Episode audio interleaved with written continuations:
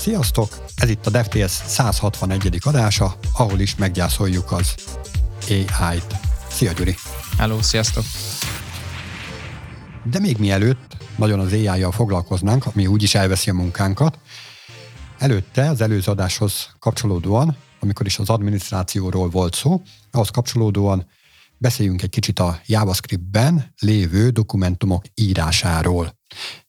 Hallottál erről, Gyuri, hogy hogyan lehet írni dokumentumokat? Ez egy kiváló kérdés, mert itt a, az adás előtt gyorsan meg is néztem, hogy pontosan miről is lesz most szó, és mi az, amit itt behoztunk, mint téma, és láttam egy olyat, hogy document.write, és egyből kérdeztem is Rókát, hogy ez igazából micsoda, mert ilyet még életemben nem találkoztam vele, úgyhogy, úgyhogy nyugodtan lehet úgy megfogalmazni ezt az egészet, mint hogyha tényleg egy általánoskolásnak magyaráznád, mert nem tudom, hogy pontosan mit. Ilyen sejtéseim vannak, vannak ilyen tipjeim, hogy ez micsoda, de de ami a fogalma sincs. Úgyhogy teljesen új, újan fogok, úgyhogy fogok majd kérdezni tőled a csomó mindent, hogy ez pontosan mi is. Oké, okay. na hát akkor kezdjük. Szóval van egy HTML dokumentumod, ugye böngészőről beszélünk, böngészős alkalmazásról beszélünk, ahol alapvetően HTML-ek jelennek meg. Ja, a HTML-t azt fel lehet csinosítani CSS segítségével, meg ugye a szemantikus HTML-t azt amúgy is betartjuk, de ahhoz, hogy interaktív legyen, ahhoz JavaScript-et használunk. Viszont a JavaScript-ben egy csomó lehetőség van arra, hogy nem csak az, hogy interaktív legyen, hanem még az aktuálisan azt a HTML dokumentumot, ami ezt a JavaScript-et behivatkozta, mert azért ne legyenek kétségeink, a HTML-el kezdődik az egész műsor, tehát a HTML fogja behivatkozni a JavaScript-et, és ez a JavaScript, ez vissza tud hatni arra a HTML-re, ami behivatkozta őt, és akkor dinamikusan előállhatnak újabb és újabb elemek, tehát tudunk erre a dokumentumra módosításokat, kihatásokat tenni. Na és akkor ennek egy ilyen nagyon régi módja. Igazából, hogyha felcsapjátok a dokumentációt, akkor már több helyen is azt írják, hogy ez erősen volt ennek a használata, de ettől függetlenül még működik. Ez pedig azt tudja, hogy az aktuálisan nyitva lévő HTML-t pumpáló streamre tud még karaktereket beleírni. Tehát hogy kell elképzelni? Van egy HTML-ed, ott van benne, hogy kacsacsőr HTML, meg hogy body, meg hogy div, meg hogy bla bla bla, és akkor egyszer csak nyitsz egy scripteget benne, hogy kacsacsőr script, és akkor beleírod, hogy document.write, hello, bezárod az egészet per script, meg per div, meg per body, meg per minden, és amikor megnyitod ezt a dokumentumot, akkor azt fogod tapasztalni, hogy ott lesz benne egy hello szöveg. Simán, mm. mint hogyha úgy simán beleírtad volna a divnek a közepébe. Ugye a nagy különbség az, hogy mivel dinamikus nyelven írtad hozzá, ezért mindenféle custom logikákat tudsz beletenni. Tehát tudod feltételtől függően más és más tartalommal megtölteni ezt a dokumentumot, majdnem úgy, mint hogyha server-side renderinget használná, tehát mondjuk egy ilyen PHP-s weboldalt használná, ahol ugye a, azt a logikát, amiben előállítod a HTML-t, tehát hogy mit tudom én, a kosárnak a tartalma betöltés után az látszik, hogy egy vagy nulla, azt kiszámolhatod szerver oldalt, és csak akkor már eleve egy olyan HTML content érkezik le, amiben ott van, hogy egy. Na ezt egyébként kliens oldalon is meg tudod csinálni, ilyen document.write segítségével. És akkor, amikor ezt gyakorlatilag meghívom, akkor valami felíródik, tehát, hogy ezt specifikusan tudom valahová ezt, mi történik akkor, amikor ezt, tehát, hogy valamilyen um, helyre ezt be tudom illeszteni, és specifikusan meg tudom adni, ezt hova tegye be, vagy hogy ez hogy működik? Nem, oda, ahol éppen van. Ja, most már lehet kezdem kapizsgálni egyébként. Tehát, hogy ahol éppen ezt beteszem ezt a dokumentumot, rájtod, oda fogja ezt hozzáadni gyakorlatilag. Így van, így van, és pont ebből adódik uh-huh. neki a, a felhasználásának a korlátozottsága, azon kívül, hogy ellenjaval, tehát ne használjatok már ilyet. De ugye ez akkor tud működni, amikor inline scriptben ott van az oldal közepében, és ö, odaírtad bele ezt a kódot. Aha. Ugye szemben azzal, hogy manapság azért igyekszünk kiszervezni, tehát nem inline scripteket használunk, hanem Igen. SRC-vel behúzott egy másik fájban lévő JavaScripteket használunk, ahonnan ez nem tud működni. De hogy mondjak egy ilyen életszerű példát, hogyha mondjuk nyitsz egy új böngésző tabot, mondjuk egy új ablakot, akár, abba is tudsz beleírni így dokument write anélkül, hogy egyébként bármilyen szerverről lekértél volna HTML contentet. Tehát csak csupán kliens oldalról tudsz egy új ablakba kontentet megjeleníteni ennek segítségével. Igen. De egyébként itt nekem alapból is az jött be, hogy ez akkor ez egy viszonylag lassú folyamat, tehát hogy itt pont igen, mint Tehát, általában JavaScriptezés, de hogy ez, ez különösen. Tehát ez különösen ilyen lassabban megy végbe egyébként, igen. Pont ez. Igen, hát azt azért figyelembe kell venni, hogy ugye, ahogy az elején említettem, a böngészőnk alapvetően HTML-t fog megjeleníteni, és erre van kioptimalizálva, tehát minél hamarabb megjelenik a HTML content abban a streamben, amit ő éppen kap, tehát amikor leütjük az Entert az URL végén, akkor kapunk egy ilyen HTML streamet, és ez minél hamarabb értelmezhető formát ölt, annál hamarabb tud megjelenni a tartalom, és akkor lerendereli a böngészünk. És akkor később, hogyha valamilyen változások érkeznek ebben a úgynevezett domban, tehát ez a Document Object Model, tehát ebben a HTML-ben valamilyen változások érkeznek, mondjuk JavaScript segítségével, akkor újra kell majd renderelni. És ugye ebbe még egy kis csavar tesz az a Document Write, mert hogy ezt a streamet, ezt megszakítja egy JavaScript parzolással és feldolgozással és lefuttatással, aminek eredményeképpen a, maga a stream fog módosulni, úgyhogy még nehezebb dolga van a böngészőnek, hogyha ezt ki akarja renderelni. Tehát ilyen szempontból még macerásabb, mint a modern framework tehát még lassabb. Igen, meg egyébként gyakorlatilag ez már teljesen olyan állapotba került, hogy már bármivel, akár mivel ki tudjuk váltani, tehát hogy azért ez, ez most már azért is beszéltük itt a podcast hogy full nem tudom, hogy ez micsoda, mert nem is találkoztam még ilyennel, mert már annyira gyakorlatilag deprecated, hogy már ez teljesen idejét múlt. Egyébként mikor lett az kimondva gyakorlatilag az, hogy ez már így egy nem egy best practice? Hát én arra az időpontra sem emlékszem, amikor erre ki lett mondva, hogy ez egyáltalán használható.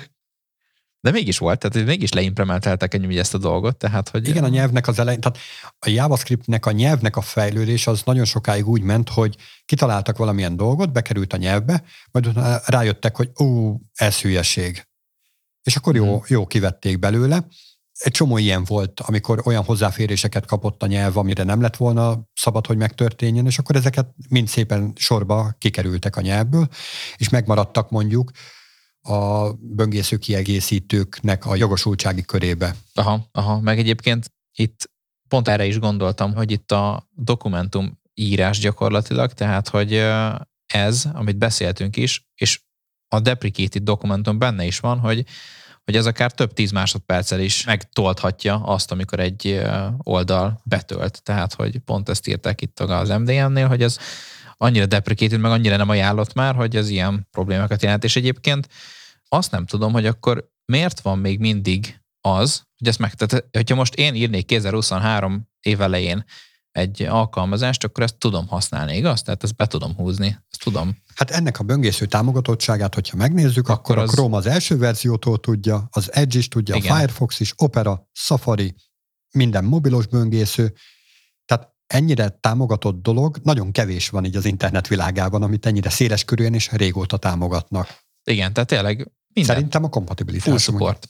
Tehát itt azt látom én is, hogy full support. Tehát, hogyha én most ezt csinálnék egy ilyet, akkor ezt tudnám csinálni. Igen, igen, igen. igen. De nem kerülne be, nem kerülne mergelésre, mert biztos, hogy igen. a code review elbukna. Ott valószínűleg igen, de hogyha mondjuk saját magamnak csinálok valamit, akkor ezt én tudnám csinálni. Tehát, hogy, igen. hogy ezt cégen kívül ezt én tudnám csinálni, és azt nem értem, hogy akkor miért nem tiltják le, tehát hogy miért nem kerül ki magából ebből az egész nyelvnek az implementációból ez a függvény. Tehát, hogy ez minek akkor van benne, hogyha ennyire ellenjavallott, és már ezerféle más módon meg lehet ezt oldani. Hát azt azért látnod kell, hogy az internet nagy. Tehát nem csak abból a 12 oldalból áll, amit éppen nézünk, meg látunk, meg nem csak azok a platformok léteznek, amiket nap mint nap használunk, tehát mit tudom én, ilyen Facebookra, meg ehhez hasonlóra gondolok, amik már réges-rég eltávolodtak ezektől a JavaScriptes megoldásoktól, hanem az interneten vannak olyan oldalak, amik több tíz évesek akár és működnek, és kell is, hogy működjenek, vagy akár vannak olyan belső internetes rendszerek, ahol uh-huh. használtak ilyet, és mondjuk régebben egyébként ez teljesen bevett dolog volt, hogy egy külön ablakba, dokument write-tal írjunk ki kontentet, majd azt küldjük rá a nyomtatóra. Uh-huh. Tehát, hogy úgy tudjunk nyomtatni, még ez talán a Media Query megjelenése előtt volt, hogy úgy tudjunk nyomtatni, hogy nem a teljes dokumentumot, ne legyen benne a menü, meg ehhez hasonlók, hanem csak a lényegi részt. És akkor ez a fajta kompatibilitásnak a megtartása miatt lehet, hogy még mindig benne van. Persze ott van pirossal, hogy ne használd, de ettől függetlenül, hogy ne omoljon össze így az internet, és ne legyen végtelen mennyiségű olyan issue, hogy most ezeket azonnal fixálni kell. emiatt tarthatják benne. Ugye egyik oldalról tök jó, hogy nincsenek ilyen isúk, és nem kell ezeket a nagyon régi kódokat felkapálni. Másik oldalról az is tök jó, hogy azok a eszközök, amikhez ilyen programok készültek, azokat az eszközöket mégis tudjuk frissíteni. Tehát ez meg egy elvárt dolog lenne, hogy azért biztonsági frissítések érkezzenek az olyan weboldalakat megjelenítő böngészőkhöz is, amik azok a weboldalak, azok nagyon régiek és nagyon elavultak. Uh-huh. És mhm. már senki sem akar velük foglalkozni. Egyébként pont az jutott eszembe, hogy ha már erre gondolkodunk, hogy ugye nagyon régi oldalak még mindig használják ezt a, ezeket a abszolút nem best practice, meg nagyon hatékonytalan megoldásokat, akkor gyakorlatilag az összes ilyen JavaScriptes dolog, ami egyébként 1990-es évek végétől felmerült, azt mind meg kéne tartani, mert biztos, hogy lesz ilyen oldal, ami itt ezt fogja használni. És, és itt valamilyen, nem tudom, ilyen, az jött eszembe, hogy ilyen internetes környezetszennyezés van, hogy vannak ilyen nagyon nem hatékony oldalak, amik igazából így rossz nézni, meg nem is felhasználóbarátak, meg abszolút nem akadálymentesek, és ezt, ezt ugye valahogy kéne szabályozni. Tehát ugyanúgy, mint ahogy a nagyon régi autók, amelyek borzalmasan környezetszennyezők, azokat sem engedjük már az utakra, így kéne valami olyasmit is csinálni, hogy olyan oldalak, amit abszolút nem meccselnek ezeknek a kritériumoknak, azok már tényleg nem engedünk, hogy az interneten létezzen, mert ugye csak gyakorlatilag hát csúnyán mondom, meg így hülyén hangzik, hogy foglalják a helyet, és itt csak így ártanak, mint inkább használnak, és ugye az, hogy például van egy nagyon régi belső internetes oldal is, amelyet tényleg azért nem javítanak, mert működik, és jól van az új, de ugyanakkor csak internetek szóval lehet megnyitni, ez tényleg egy valid, valós példa, meg 5 másodpercre betölt egy oldal, meg abszolút nem tud rajta eligazodni az, akinek esetleg van valamilyen bármilyen minimális látássérülése, nem tud használni a tabbillentyűt, meg egyéb ilyen dolgok, amik tényleg olyanok, hogy nem az, hogy most nem néz ki jól, hanem tényleg így nagyon nehéz a használata, azt így valahogy le kéne korlátozni, és erre kéne valamilyen ilyen dolog, hogy ez, ezeket, ezeket upgrade-eljük, tüntessük el, vagy valami legyen velük, meg kártékonyak. Ez nagyon jó, amit mondasz. Én már többször felvetettem, hogy magát az, hogy internetre való fejlesztés, tehát így a webfejlesztés témakört ezt jogosítványhoz kéne kötni, pont úgy, mint a járművezetést, mert szerintem hasonló károkat lehet okozni, és ugyan nem ütsz el embereket, de hogy hogyha mondjuk egy ilyen uh, security problémát okozol, azzal, hogy tudatlanságodból Igen. elkövetsz valamit, az a, nem is halál, de azért nagy problémákat tudsz okozni. Na de visszakanyarodva a kérdésedre, hogy miért nem zárjuk be ezeket a weboldalakat, azt azért látni kell, hogy több mint egy milliárd weboldal létezik, amiből mindösszesen nem egész 200 millió, tehát nem egész 20 százalék az, ami aktív weboldal. Uh-huh. Tehát gyakorlatilag a temetőben van egy csomó. Nem feltétlen temető, mert azért én is találkozok, hogyha nem is nap mint nap, de azért találkozok hétről hétre olyan weboldalakkal, amik jó, hogy vannak, mert informatívak, információt osztanak meg, viszont tuti biztos, hogy nem fejlesztik, mert miért fejlesztenék? Tehát olyan információt osztanak meg, ami nem változik. Mit tudom én, leírjuk egyszer, hogy ekkor volt a második világháború, azt minek fejleszgessük? Tehát le van írva, kész. Nincs semmilyen üzleti hozzáadott értéke annak, hogy évente elővegyük, és akkor eltöltsünk mm. vele akár csak egy másodpercet is.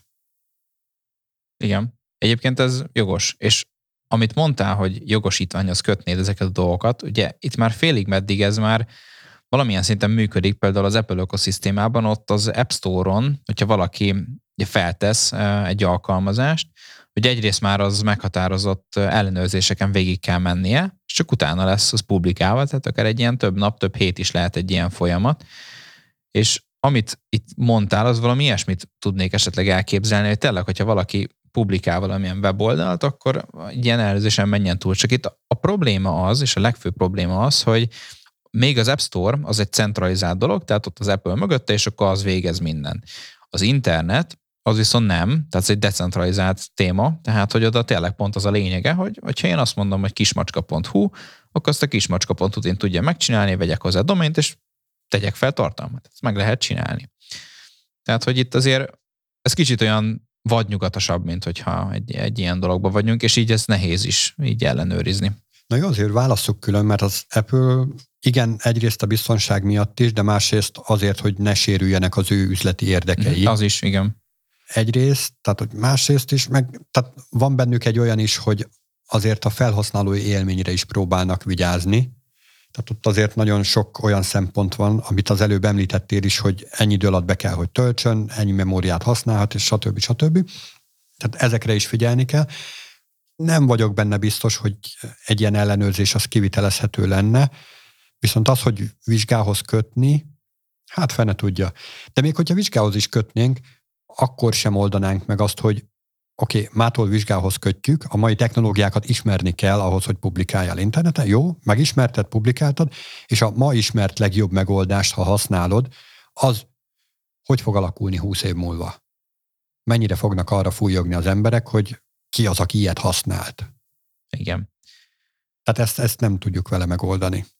De egyébként például, amikor a Google-ben szeretném, hogy megjelenjen a első tíz találaton az oldalam, akkor ugye ilyenek már vannak, hogy nekem minél inkább akadálymentes legyek, le kell, hogy legyen minél jobb responsív nézeteknek kell megfelelnie, tehát hogy gyakorlatilag ilyen, ilyen ösztönzőkkel lehet amúgy kicsit már azért ezt az új weboldalaknak a létrejöttét úgy szabályozni, hogyha tényleg azt akarom elérni, hogy sok ember látogassa, sok helyen jelenjen meg, akkor tényleg olyan egyezményes szabályokat kell követnem, mint az akadálymentesítés, vagy éppen pont ez a különböző eszközökön való megjelenés, hogy az megfelelő legyen és esztétikus. Tudod, melyek a legakadálymentesebb weboldalak?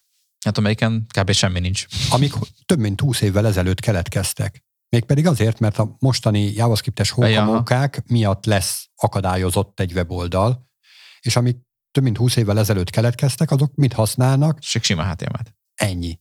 És az viszont már akadálymentes. Ugyan nem annyira szemantikus, de azért nagyon jó kezelik ezek a akadálymentes uh-huh. segítő szoftverek. Ez, ez jogos, hát minél kevesebb a cicoma gyakorlatilag, így le, lefordítva, annál uh, jobban akadálymentes vagy annál jobban egyszerűbb azt akadálymentesé tenni, mert ugye sok mindent használunk, ami áramolhat. Minél több van valami, ami áramolhat, annál nagyobb az esély, hogy áramlik. Na hát lényeg az, hogy ezt a dokumentum.write-ot, ezt, hogyha lehet, akkor ne használjátok, mert azért már erősen ellenjavalt.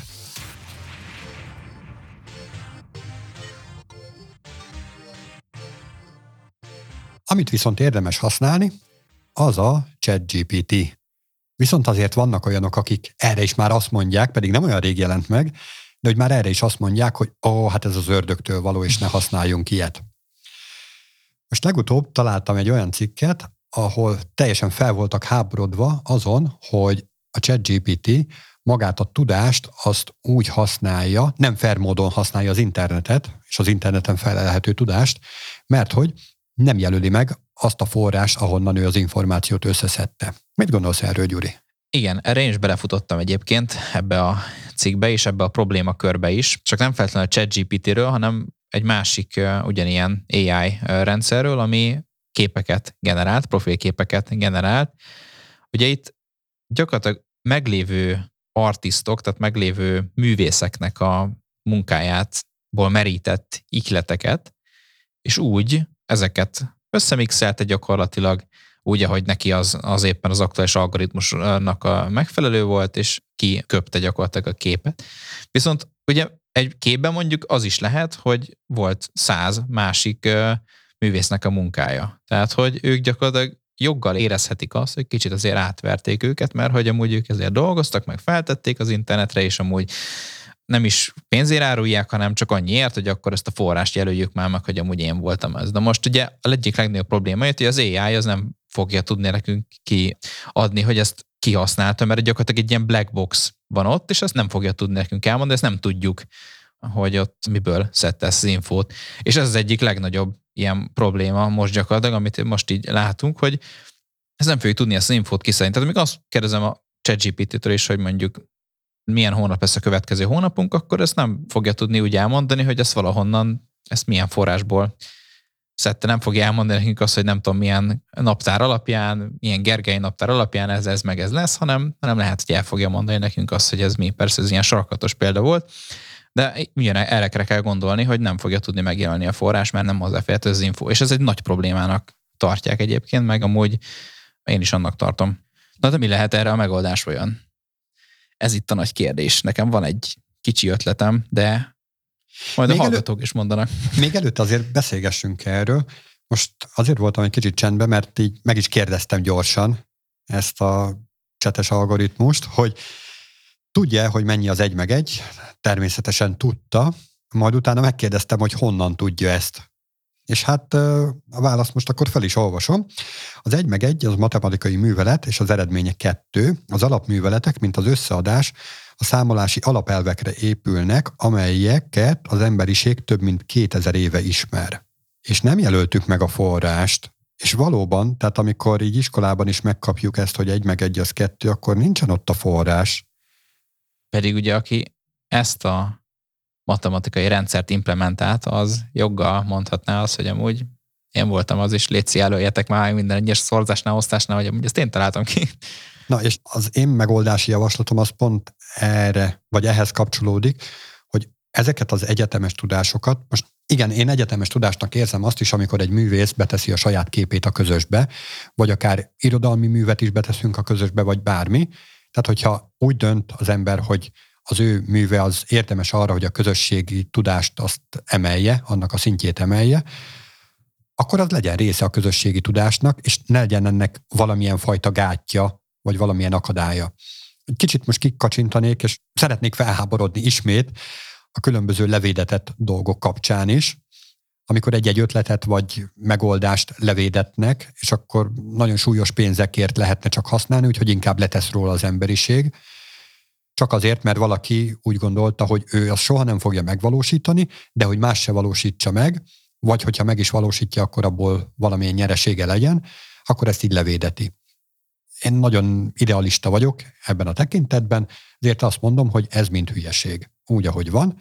És ez a forrás megjelölés, ez persze nagyon simogatja az embernek a lelkét, hogy ó, igen, az egy meg egyet azt XY találta ki, vagy akár ezt a fényképet ezt XY festette meg, de egyébként ez a haladást fogja gátolni. Itt olyan tekintetben tudnék erre reflektálni, hogy ez nem feltétlenül egy olyan dolog, amit nekünk meg kell, tehát ez egy nice to have feature, tehát hogy ez, ez a forrás megjelölés, meg ez a különböző dolgok ezzel kapcsolatban, azok, tehát én azt mondanám, hogy ez, ez jó lenne, hogyha így működne, hogyha tényleg valami, tényleg mondjuk egy képet használ egy ilyen AI rendszer, amit valaki munkával csinált és beleölt ennyi meg ennyi időt, akkor lehessen azt ne tolja el, elénk, hogy ez meg ez festett, de lehet, igenis lehessen mondjuk azt csinálni, hogy mondjuk egy valamilyen kis ikonra rákattintok, vagy valami ilyesmi, és akkor lehet tudom kérdezni azt, hogy 50 darab képet néztünk mintának, meg egyébként érdekes is lenne, hogy 50 darab képet nézzünk mintának, és amúgy kis piroska festette, ekkor meg ekkor, és akkor innen vette kis ötletet. Tehát amúgy ez Még hogyha 50 darab dolog. képről beszélnénk, de hát, hogy valójában inkább milliós nagyságrendről. Igen, hát attól függ, hogy igen, most hogy nézzük, de, de abszolút. Tehát, hogy ezt mondjuk vissza lehetne kérni, és hogy tényleg valaki nagyon kíváncsi rá, meg tényleg aki ezzel időt töltött, annak is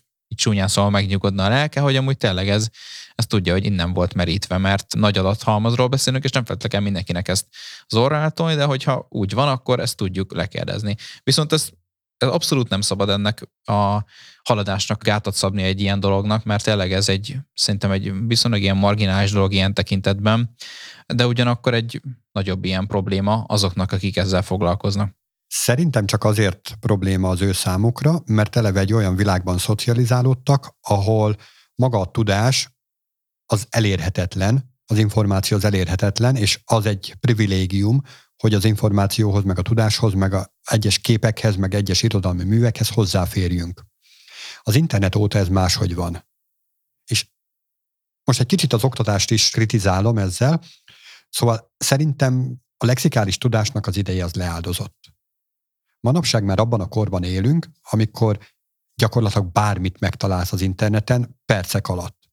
Tehát az, hogy mikor történt a második világháború, ez egy tény, ezt megkeresem, és kiírja nekem a számítógép, és készen vagyunk ezt megtanulni. Hát nem feltétlen azt mondom, hogy felesleges, de hogy ezzel terhelni valakit, az inkább problémás. Sokkal inkább azt kéne megtanítani a, az újabb generációknak, hogy hogyan tudják ezt a rengeteg elérhető információt használni, kezelni, struktúrálni, keresni benne, megtalálni Igen. benne dolgokat. És egyébként ehhez kapcsolódik az, hogy ennek a rengeteg információnak elérhetőnek kell maradnia. És ahhoz, hogy elérhető legyen, az ugye az is kell, hogy az újabb információk be tudjanak ebbe a nagy tárba, amit internetnek hívunk, ebbe a tárba be tudjanak kerülni ezek az információk, és hogyha bekerülnek ebbe a nagy tárba, akkor onnantól kezdve csak akadályt gördítünk ezeli a fejlődési folyamat elé, hogyha azzal szivatjuk magunkat, hogy no most aztán a 50 millió képből, amiből generálta nekem ezt a cuccot, ezt mind az 50 millió felhasználónak a képeit oda kell tennünk egyesével, és mind legyen oda linkelve. Ez nettó hülyeség.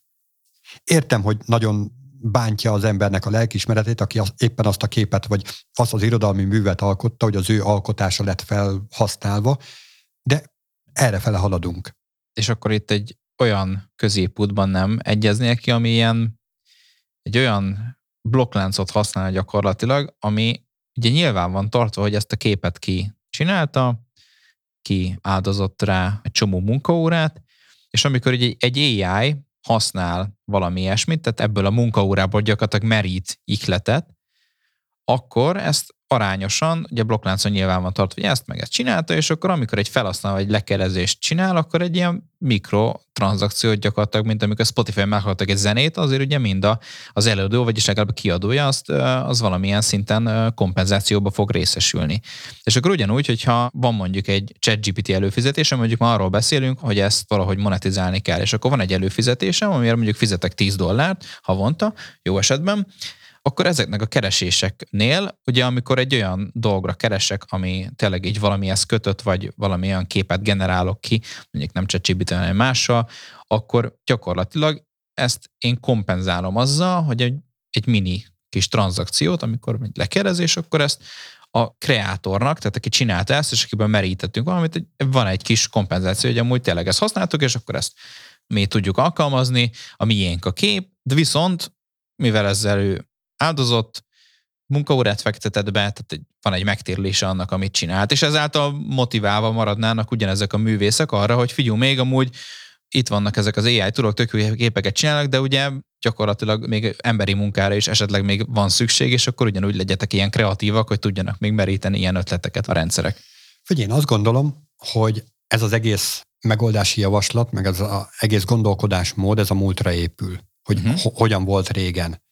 Egyszerűen el kell fogadni, hogy egy olyan kor felé tartunk, amikor nem lesz szükség emberi munkára. Egyáltalán semennyire sem.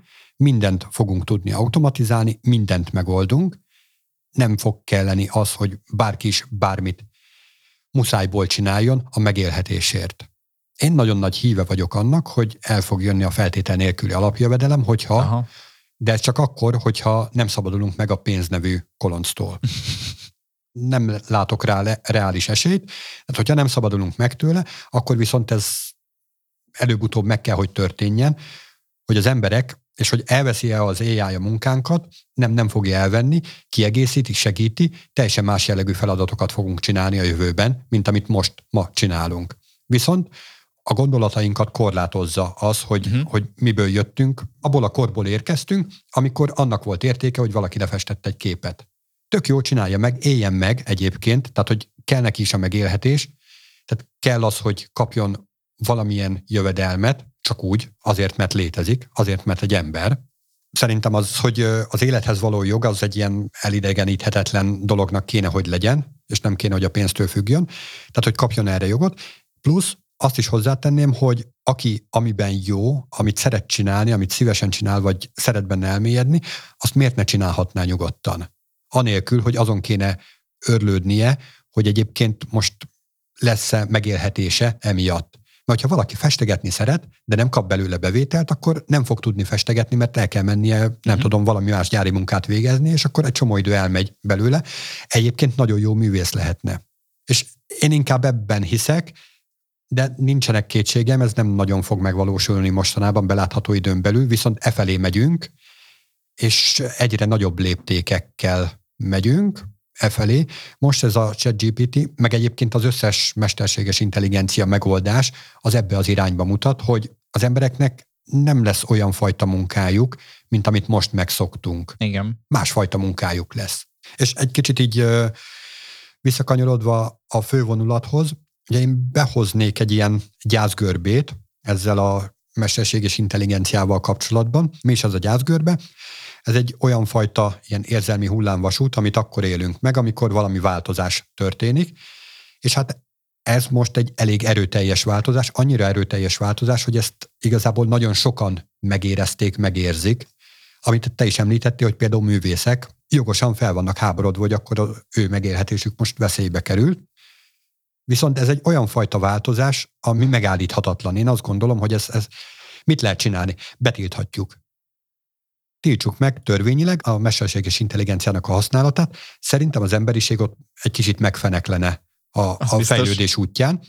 Oké, okay, akkor nem tiltjuk, vagy hogyha betiltjuk, akkor még utána biztos, hogy valamilyen home office műhelyekben otthon azért lennének olyan emberek, akik ezzel kísérleteznek, és biztos, hogy újra és újra felbukkanna. Tehát amit már felfedeztünk, azt nem szánthatjuk be sóval.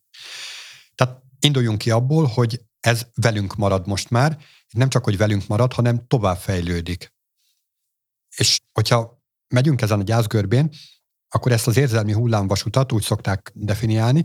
Mindenki egyébként folyamatosan átmegy minden egyes változás kapcsán. Vannak, akik nagyon gyorsan tudják ezt, tehát ilyen akár pár perc alatt megugorják ezt a dolgot, van, akiknek hetek kellenek ahhoz, hogy egy ilyen változást elfogadjanak de hogy nagyjából ugyanolyan szakaszokon mennek keresztül. Ugye az első az ilyen megrázkódtatás, utána jön a tagadás, és akkor utána van egy ilyen frusztrációs fázis, és utána eljön a depressziós mélypont, amikor az ember teljesen kétségbeesetnek találja magát, hogy éppen milyen helyzetben van, és onnantól kezdve lépünk igazából a fejlődés útjára, hogy az ember elkezdi majd kipróbálgatni, hogy hogyan tudja ezt a saját munkájában, vagy a saját megélhetésében használni. Utána jön egy döntési pont, hogy akkor ezt tényleg ezt így érdemes használni, majd elkezdi integrálni a saját életébe. Na, én azt gondolom, hogy inkább ebbe a, az integrálás szakaszába kéne sokkal hamarabb lépni, mint sem arra időt és energiát fordítani, hogy akadályozzuk ezt a mhm. fejlődést, uh-huh annak tekintetében, hogy na, ki volt a forrás, ezt így jelöljük meg, és akkor tehát csomó feladatot, uh-huh. meg ilyesmit hárítunk a fejlesztések útjába. Szóval ezeknek a mesterséges intelligencia tagadóknak szerintem nem sok jövője lesz. Ezzel egyet tudunk érteni. És olyan az adásunknak van jövője? Hát a mai adásunknak már nincs, úgyhogy ezt az adást itt bezárjuk. Majd a következőnek. Így van. Sziasztok! Sziasztok!